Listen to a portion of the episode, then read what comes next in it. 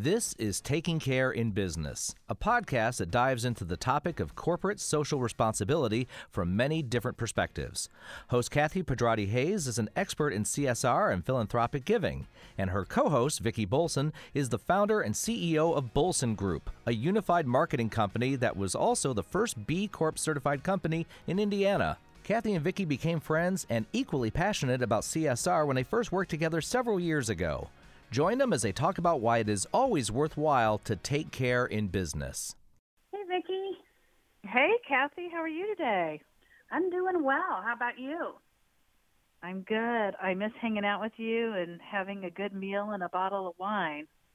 That's for sure. I've had good meals and bottles of wine, but I haven't been able to hang out with you, and I definitely miss that as well.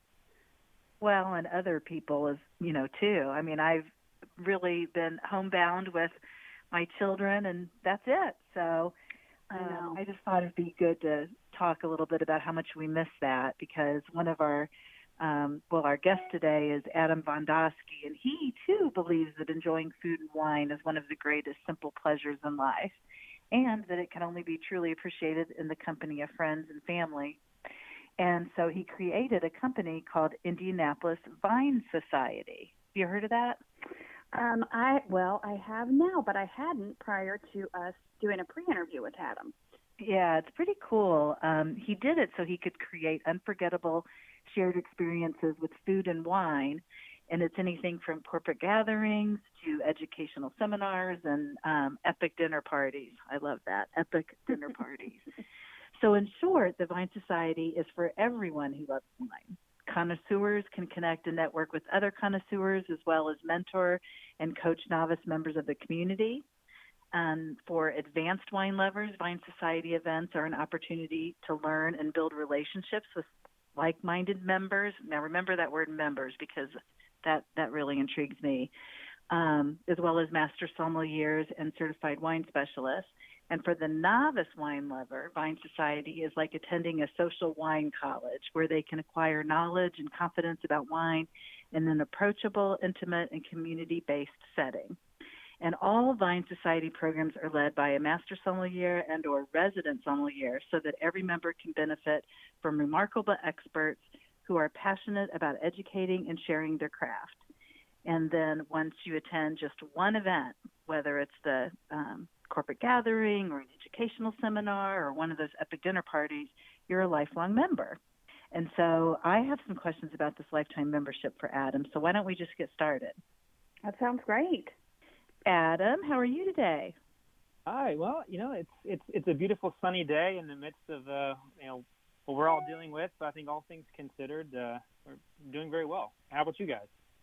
Yeah, we're. I think we're well. We're we're separate too. We're like in different houses, and you're. In, I mean, we can't even look at you. It's it's a different world right now.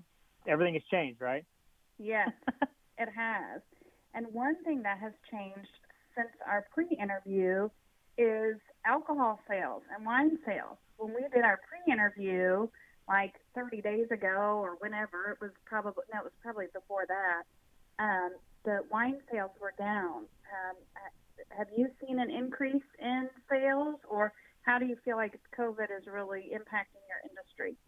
Yeah, it, you cut out just a little bit, but I think I got the question of uh, how have we seen uh, wine sales impacted by this, and um, you know, industry-wise, you know, the numbers are pretty uh, pretty dramatic. Uh, I mean, multiple hundred percent increase uh, week over week from you know during the immediate uh, you know aftermath, if you will, uh, there's some debate around is this kind of stockpiling and will we so to some extent we don't we don't know precisely what what uh, near or medium term impact this is going to have but, but they're definitely you know they spike just like meat and eggs and everything else. Um, and it's funny my my sister lives in uh, outside of Boulder Colorado and apparently uh, Denver uh, had announced that they were they were going to be closing like liquor stores and and so there was a massive like you know lines 100 people deep this you know prohibition of Denver and I guess they lifted it within a day but uh, it's it's kind of funny to uh, to, oh, to hear stories like that but uh, we certainly saw uh, some increase I mean not not uh, not dramatic and wild, but uh, but yeah, p- people are people are definitely drinking a little bit more now than than they were before this. I think I read that it that liquor sales are up fifty percent. Yeah, I mean we've seen uh, we've seen numbers even higher than that, and, and, and liquor was leading the way uh, with you know beer and wine behind it, but um, yeah, it's a, it's an, it's an interesting stat. You know, obviously it has uh, some some positive and negative uh, connotations to it, but so, Adam, how has um, you know so much of part of what you guys do at Vine Society is really around the art of gathering? Um, has I would imagine this has had some impact on um, those types of activities, right? Yeah, I mean, we you could probably lump us in with um, probably the industry's most affected, frankly, uh, because you know the the entire event slate, you know, just immediately um, wiped away um, we, we, we do have a little bit of a, there's multiple components, but certainly the, the, the event component is really the core of our business. Um, and we've seen, you know, the, the vast majority be um, rescheduled, but yet it's going to be really interesting to see what the fall looks like as everyone's basically trying to pack everything in uh, to, to the fall months. And of course, there's discussions around, you know, second waves and all these other, these other factors. But um, yeah, what's really interesting is just this past week, like literally, you know, the, the week before this one, um, I had a, a pretty amazing amount of re- out of the blue request to do a virtual education tasting experience. Um, and so we've, we've got two scheduled now booked, and I, I think probably by the end of this week that it'll be, it'll be between six and ten, um, just for clients that have themselves seen their their events just blow up. So I, am really, really intrigued to see where this is going to go. Um, whether it's just a short-term blip, or if you know we've all kind of realized the pleasure that is available in even in a virtual experience. Um, I don't know. I mean, so I, am excited about to see where it goes. I think um, you know it's actually increased our reach even nationally. You know, we're we're, we're doing an event um, for a company that's got clients all over the country, and um, so it's again really excited about it. So how do you do that if um, if you're if you're having them taste wines? So we're getting everybody the, the same wine. Um, we're starting about two weeks out from the event, and you know, getting getting the wine in everybody's hands, and then so then we'll we'll all go through it together.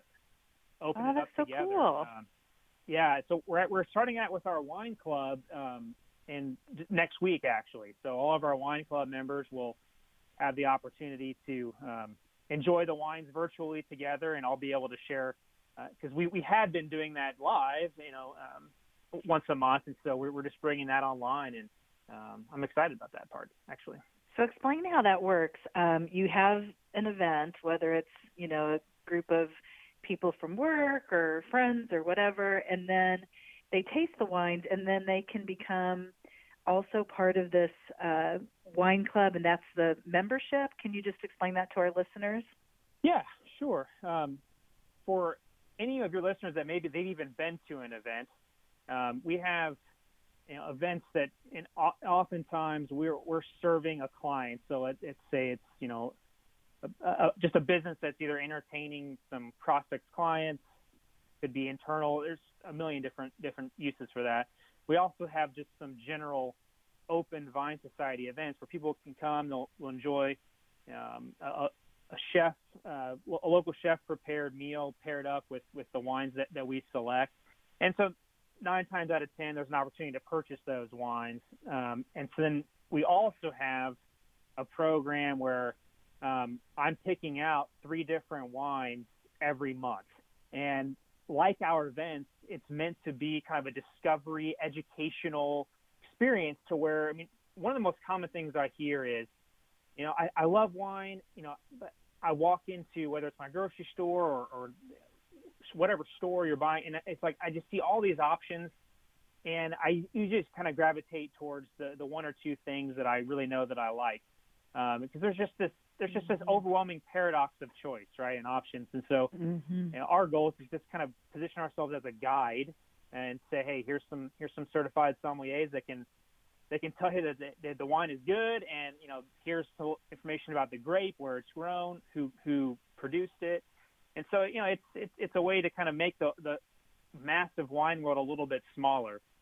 And then we've we've added the the community component where there's a whole range of you know really big time serious wine collectors down to you know someone that just really loves opening up a, a rosé on a sunny day. Like there's really a pretty wide uh, knowledge base and interest level in wine because like your introduction uh, described, like it's it's really more about the conviviality of, of the experience um, and, and, what happens around the table. One of the things that I find really interesting about what you guys do is that you really have a target on businesses and using these events to um, help with team building as well as just relationship building with customers.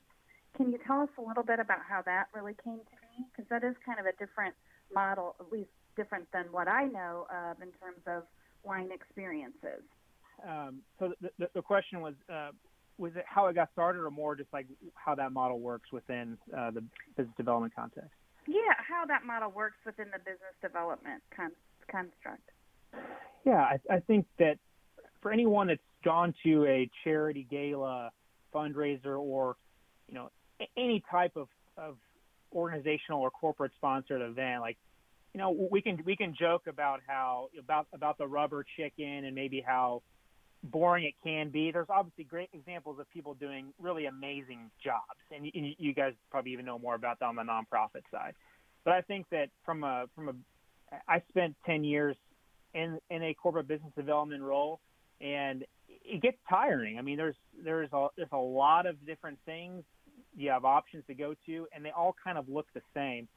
And I was actually just having a conversation um, with a, a colleague of mine in the banking community, and he was he was sharing.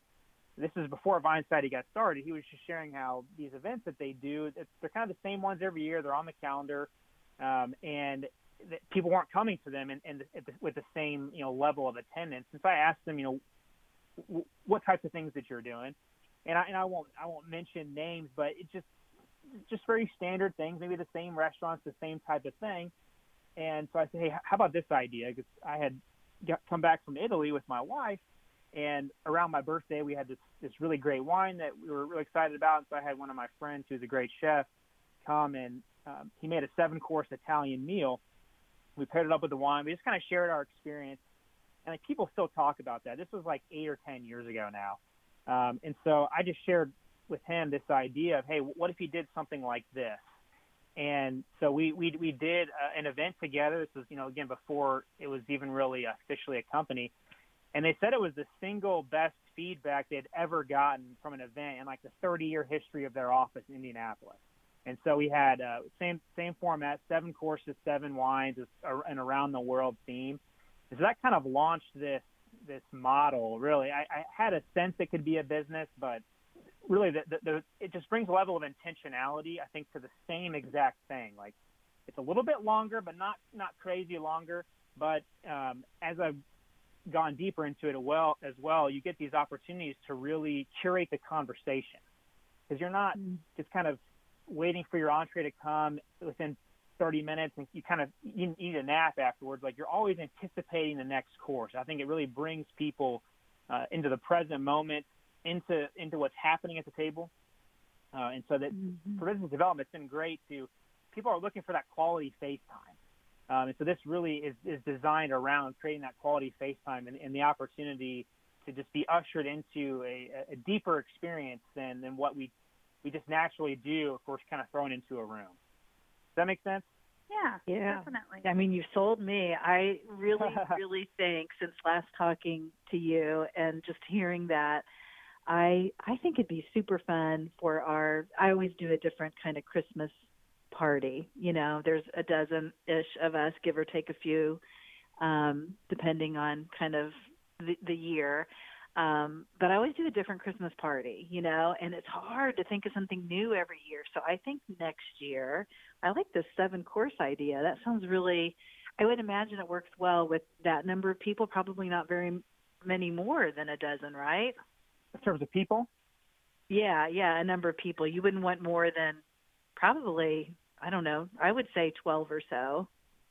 Yeah, I think for a single group, um, there, there's actually an interesting concept out there called a Jeffersonian dinner, which I think some of your nonprofit clients would love to hear about. But Um, Thomas Jefferson, while president, was kind of famous for hosting these dinners where, if you've seen Downton Abbey, it's more like one conversation happening instead of like me talking to my neighbor, and and he was always the moderator of that, and would have he would set a topic and kind of invite luminaries, and he capped it out. I believe he capped it at 14. Uh, there's some mm. interesting um, notes on like some of his journals around this, but he was also a Francophile, so loved French food and wine because he was former ambassador to France. But when we've done this in corporate settings, we like to just manage the ratio. So if you have a company that has maybe three or four different representatives, then we'll make sure that there's no more than maybe six people or so to each representative. So you, you know, we've done events in the hundred, not hundreds, but more than a hundred, and it's just about making sure that you can make a large gathering uh, more intimate and, and by just segmenting out into those different groups. But yeah, if you're doing it at your house or somewhere else where it's a single group, you know, I'd say eight to twelve is probably your sweet spot. What kind of impact have you seen come out of these gatherings? Has no, any uh, companies that you've worked with, you know, had told you about how it changed them or made them go in a different direction with internal communication? Just you know, anything that's come out of them. The first one that comes to mind, I mean, I, I can think of it really in three different buckets in terms of a more for-profit, nonprofit, and maybe personal. But on the nonprofit side, you know, we did a. Um, there's actually there's about 30 people, but it was tables of, of six to eight, and it was a charity with their uh, key supporters, board members, and, and key donors. And so we had three questions planned during the dinner, and actually never got past the first one, and not not for any any negative reason, but the, but the question was just to there were some staff members too. The question was share the share a story about you know why you support our organization, whether it's an employee or and, and so the, I mean there wasn't a dry eye in the room, and and, and people were sharing stories um, that were just touching. This particular charity I'm thinking of supports you know women that are in a uh, it's in troubled situations um, domestically, um, and so one of the the, the, the uh, development director mentioned the following week that um, one of one of her donors who was at her table. He, I think it, it was an older gentleman. He went last, and he said, "You know, I I supported this charity because I'm I am a I'm a I'm a conservative pro-life Republican, and you you guys are are, are doing that." Uh, he said, "But I had no idea just all the types of things that you guys do. I just I just was oblivious to this, and so apparently." I don't know the number, but he made a, a very sizable donation following that. And it wasn't explicitly designed to be a fundraiser, but I think that naturally, once you once you connect hearts and minds to the mission, that's that's, that's a natural overflow. Um, so that that's that's one I think that um, r- really powerful outcome from something like this.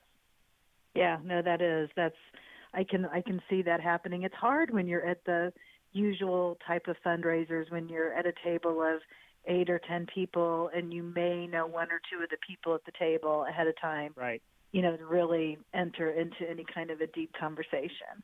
Yeah you know it, it is I, i'm a bit of a philosopher at heart and so I, I i'm one that i find too much small talk. I, it's just not my thing and other people are are different than than that. Uh, but i i love the opportunity to go deep with particularly with friends and family.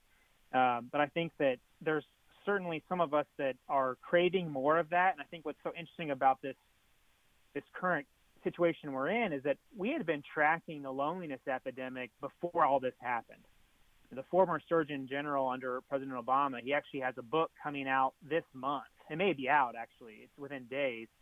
That with his time as a physician, thirty uh, some year career, uh, he he believed that the number one pathology, or you know, basically disease facing our country was not diabetes or heart disease or any of the other things we think of. He said it was loneliness. And when I first read that about three years ago, it just it completely shocked me. It's like it didn't even compute. But um, what's interesting is the way they define loneliness is is not necessarily what we're experiencing today in, in the sense of social isolation, although that is one of them. It's just this. It's a it's a lack of of connection. You can be lonely in New York City, because you, you just don't feel um, that emotional bond connection with with uh, your fellow friend, human being, what have you. I think that we had we had been seeing just this, especially in like the millennial and, and Gen Z. The research bears out that um, that that's that's that's missing. That's lacking. So I think everyone now really can feel like you can we can we're all going to have a uh, very real memory of what this felt like, this, what this in our bodies, and there's there's a whole band of research around that as well. And so I think that left to our own devices, I think there's a hesitancy to be vulnerable. There's a hesitancy to dive deep, particularly if you don't feel safe, right, in a setting where you don't you don't know everybody.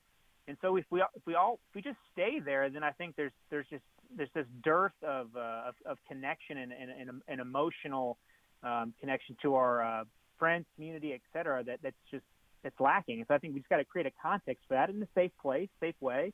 Uh, but we need some of that mixed in with some of the more, you know, um, small talk type situations. So one of the things that we always ask our guests is if, if they were interested and if you had to give some advice about how to use your business as a force for good, what um, what advice would you give them, Adam? You know, I think that what's what's been on my mind most recently, which I which I think would is the same answer I might have given before this, but I think there's a there's a temptation to compartmentalize our life um, in general. So whether that's you know, your spiritual life, your family life, your physical, your segment your work life from your uh, personal life, all these all these different buckets. And I think that um, there's there's a huge opportunity in general to integrate those things. So I, and I, I think business, you know, is there's a there's a massive potential. I mean, the whole point of your of your podcast and your and your your doing good mentality, I think that it, it it it hits on that. So I think that if we think about this connection piece, like the Surgeon General was was calling on businesses. I mean, it was it was originally in the Harvard Business Review. He was calling on businesses to to really take the mantle of creating just genuine social connection amongst their employees. Um, so I think you, you, can think about it internally that way. That yes, uh, whatever. Let's say my company makes widgets or whatever. It could be the simplest business in the world, but you can do it in such a way where you're moving at such a pace that you lose that that opportunity. I think to just connect with with another human being. And if you have a large company, you have there's all these silos that already exist within your company. So breaking down some of those walls, and I think valuing that human connection for its own sake which again, I think all of us are going to walk away from this with a brand new perspective on, on that reality. I think that you can think about this even with customers and with industry partners, right? So like, so let's create a context to actually take the, just take the time, and it's not a ton of time, but just take a little bit of time um, to create that connection for its own sake. And, and I think you'll find that the the outcomes that you were looking for, whether it was fundraising, whether it was cohesiveness, and your like all these different things, I think will come as a result of this. That's kind of what's on my mind uh, at, at this particular time on that. Yeah, I hope that people will, you know, take this time and just be better after. It's hard to imagine when there's, you know, like you said, there's a day of loneliness or frustration or just, you know, all the different negative emotions we're feeling. But I hope that that we'll come out of it and we'll, you know, I read this great article that that specifically talked about this to take stock in what you know what you could get by with what you absolutely couldn't get by you know without and just kind of have a new new path forward. And you know my kids are all home right now and we talk about this every night at dinner. You know what did you learn today? Or we'll like pose a big philosophical question. So we're kind of having our own little gatherings but we're not we're not having lots of wine unfortunately. But um but we are, you know, taking stock, and I would imagine that the conversations that you'll have when they, whether they're Zoom or live, will center around this for a long time to come. Yeah, you're right. I've, I've had some friends that have children in the like teenage, which I don't know how old your kids are, but they're they're calling this their 9/11. Right? This is that thing we're going to look mm-hmm. back on, um, and we're all going to be different from this. Yeah, and hopefully we'll be better. You know. Yeah, That's I think like any crisis, it, it reveals right? It, it reveals character and it, what's what's really in you. Um, and I think that you know there are plenty that are suffering badly from this. Um, and you know, this is actually a, a project we started just in the last two weeks of the hospitality industry you know, was big time decimated, and so uh, Jay Height, the Shepherd Community Center, I was connected with him, and, and food was their number one problem. Like there was such a shock in the food supply chain, like they literally could not get food. They had to uh, have a Safeway in Detroit bring down food, which totally blows my mind. Uh, but you know, second helpings and gleaners were totally overrun. So uh, we're actually our chefs are, are actually producing about 2,000 meals a week out of Shepherd's kitchen in one of our other chefs' kitchens, and just giving them to those that are most vulnerable. And that's something wow. that you know, for me personally, like at, at first I was a little bit hands off on it a bit, you know, just helping but not like really diving in. But I think it's uh, it's been a great thing to just I think act. There's spirit, such a spirit of fear I think that's predominant. So just just acting in the opposite way with generosity um, has been a really fruitful thing for me. Um, and it's not it wasn't necessarily where my head was at totally beforehand and uh, but it is now, and so I'm, I'm hoping I keep that with me as uh, as this thing continues to go progress. Adam, how can people find out more about Vine Society? I start with our website. It's uh, it's vinesocietyindy.com. Um, so vinesocietyindy.com.